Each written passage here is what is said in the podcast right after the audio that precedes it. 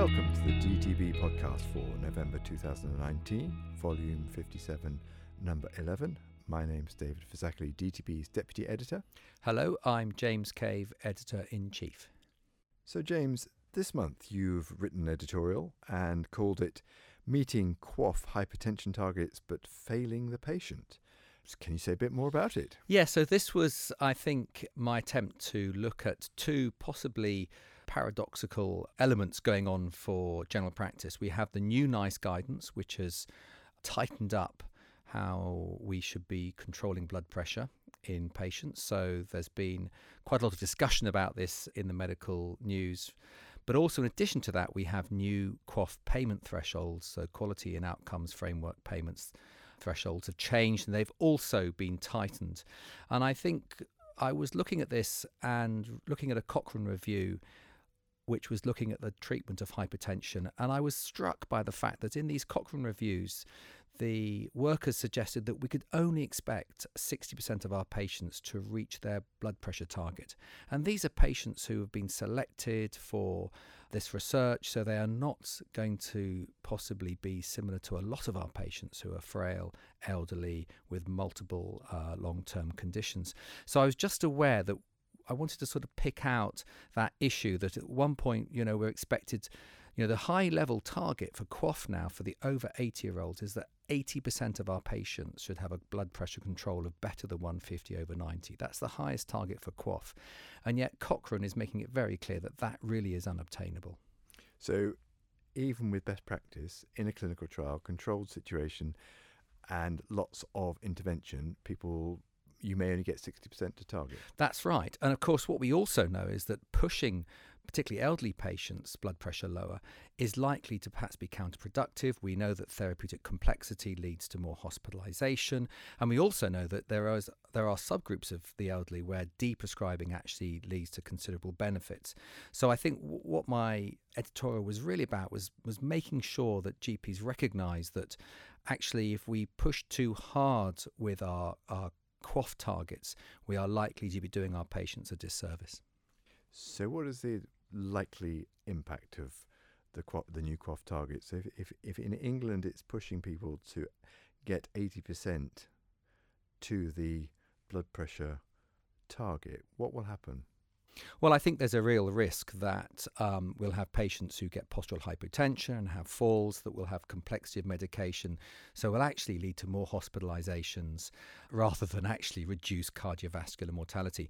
And I, and I think what's important there is a real balance here because we do know that actually treating blood pressure in the elderly with all the other issues, you know, taken into account, is beneficial. In fact, it's they're one of the most beneficial groups of patients to treat for high blood pressure. So, if you look at numbers needed to treat, for example, to prevent cardiovascular mortality, it's about 35 over two years. But what we've got to do, I think, is no longer just look at the definition of the parameters of a disease or its risk factors. We've got to include the patient individual factors, things like frailty, polypharmacy, and actually also their their wishes, you know, how much medication load are they willing to take? So I think it's very much about making sure that we provide individualized medical care, not just focused on NICE and QOF.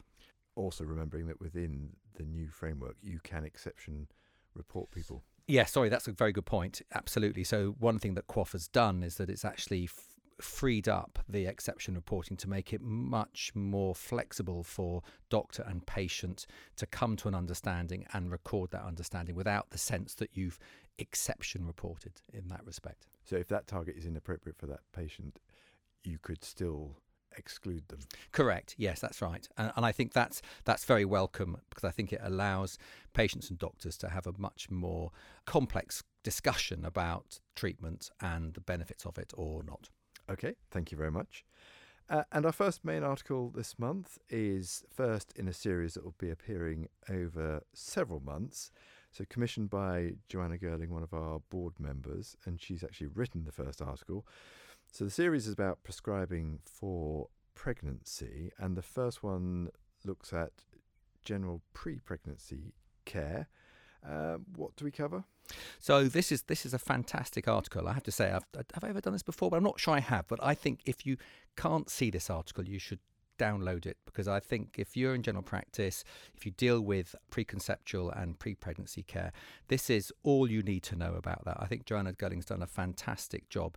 I mean, she covers it very comprehensively. First of all, she talks about the fact that only 66% of pregnancies in the UK are described by the mother as having been planned. And therefore, we as practitioners need to uh, recognize that and be ready to discuss preconceptual care with women coming to see us who perhaps are coming to see us about contraception or about other issues. Because if we're going to get this right, and there's real benefits in getting pre pregnancy care right, then we need to do it before people get pregnant. Because often there are things we need to do like immunization status which you can only do whilst the woman is is uh, not pregnant. So we start talking about that and then she covers the key areas that we need to look at uh, in pre-pregnancy care and those include things like the folic acid issues bmi alcohol smoking yeah, rubella status. Um, I, I, was particularly taken with the optimizing BMI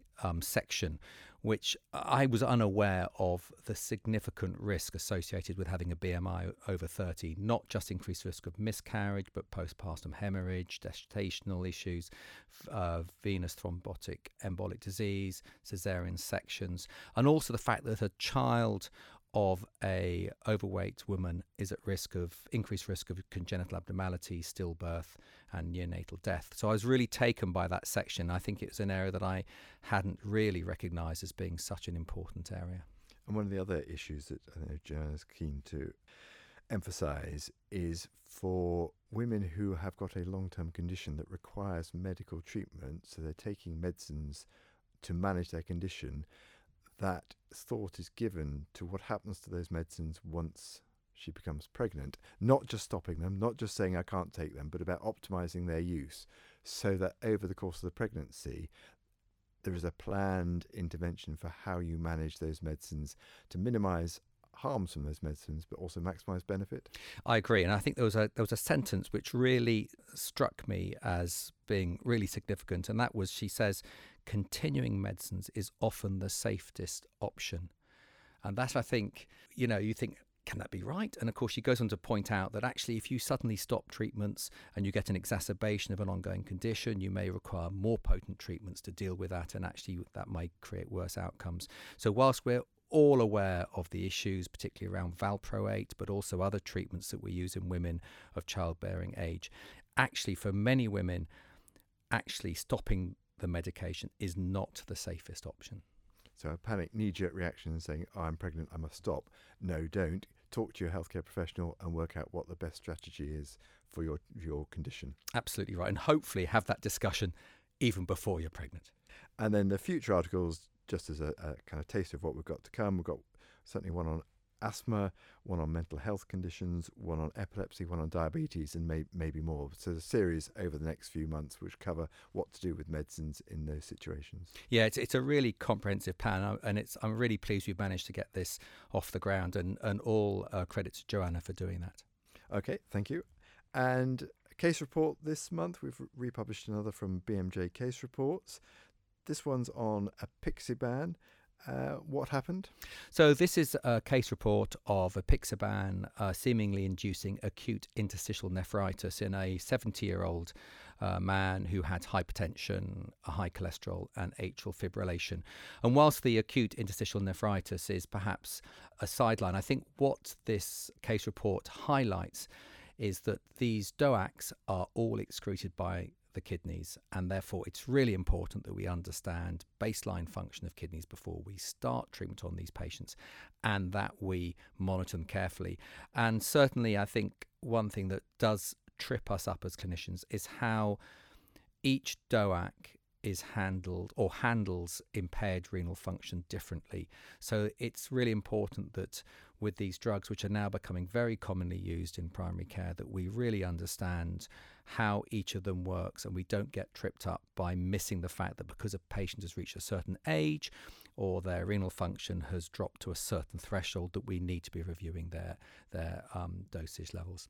I guess what was important for me from this was that as these drugs become or are, have become much more widely used, we will see odd adverse effects beginning to appear and being reported. And this was a good reminder that it may not have seen much in the way of acute interstitial nephritis so far, but that's not to say we won't see more of it in the future. Absolutely true. As Andrew Herxheimer always used to say, the one thing you never know about a drug when you first start using it is its long term consequences.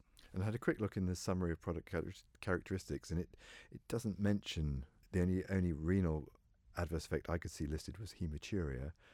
Uh, and in the MHRA yellow card reports, there were two cases of interstitial nephritis associated with apixaban reported so far. So who knows whether this is something we'll see more of? Yeah, absolutely. And of course, you know, always remember everyone if you see an, an adverse drug reaction in a new drug, you should yellow card it. Thank you. Good reminder. Thank you, James. Uh, to read these in any of our articles, please visit our website at dtb.bmj.com.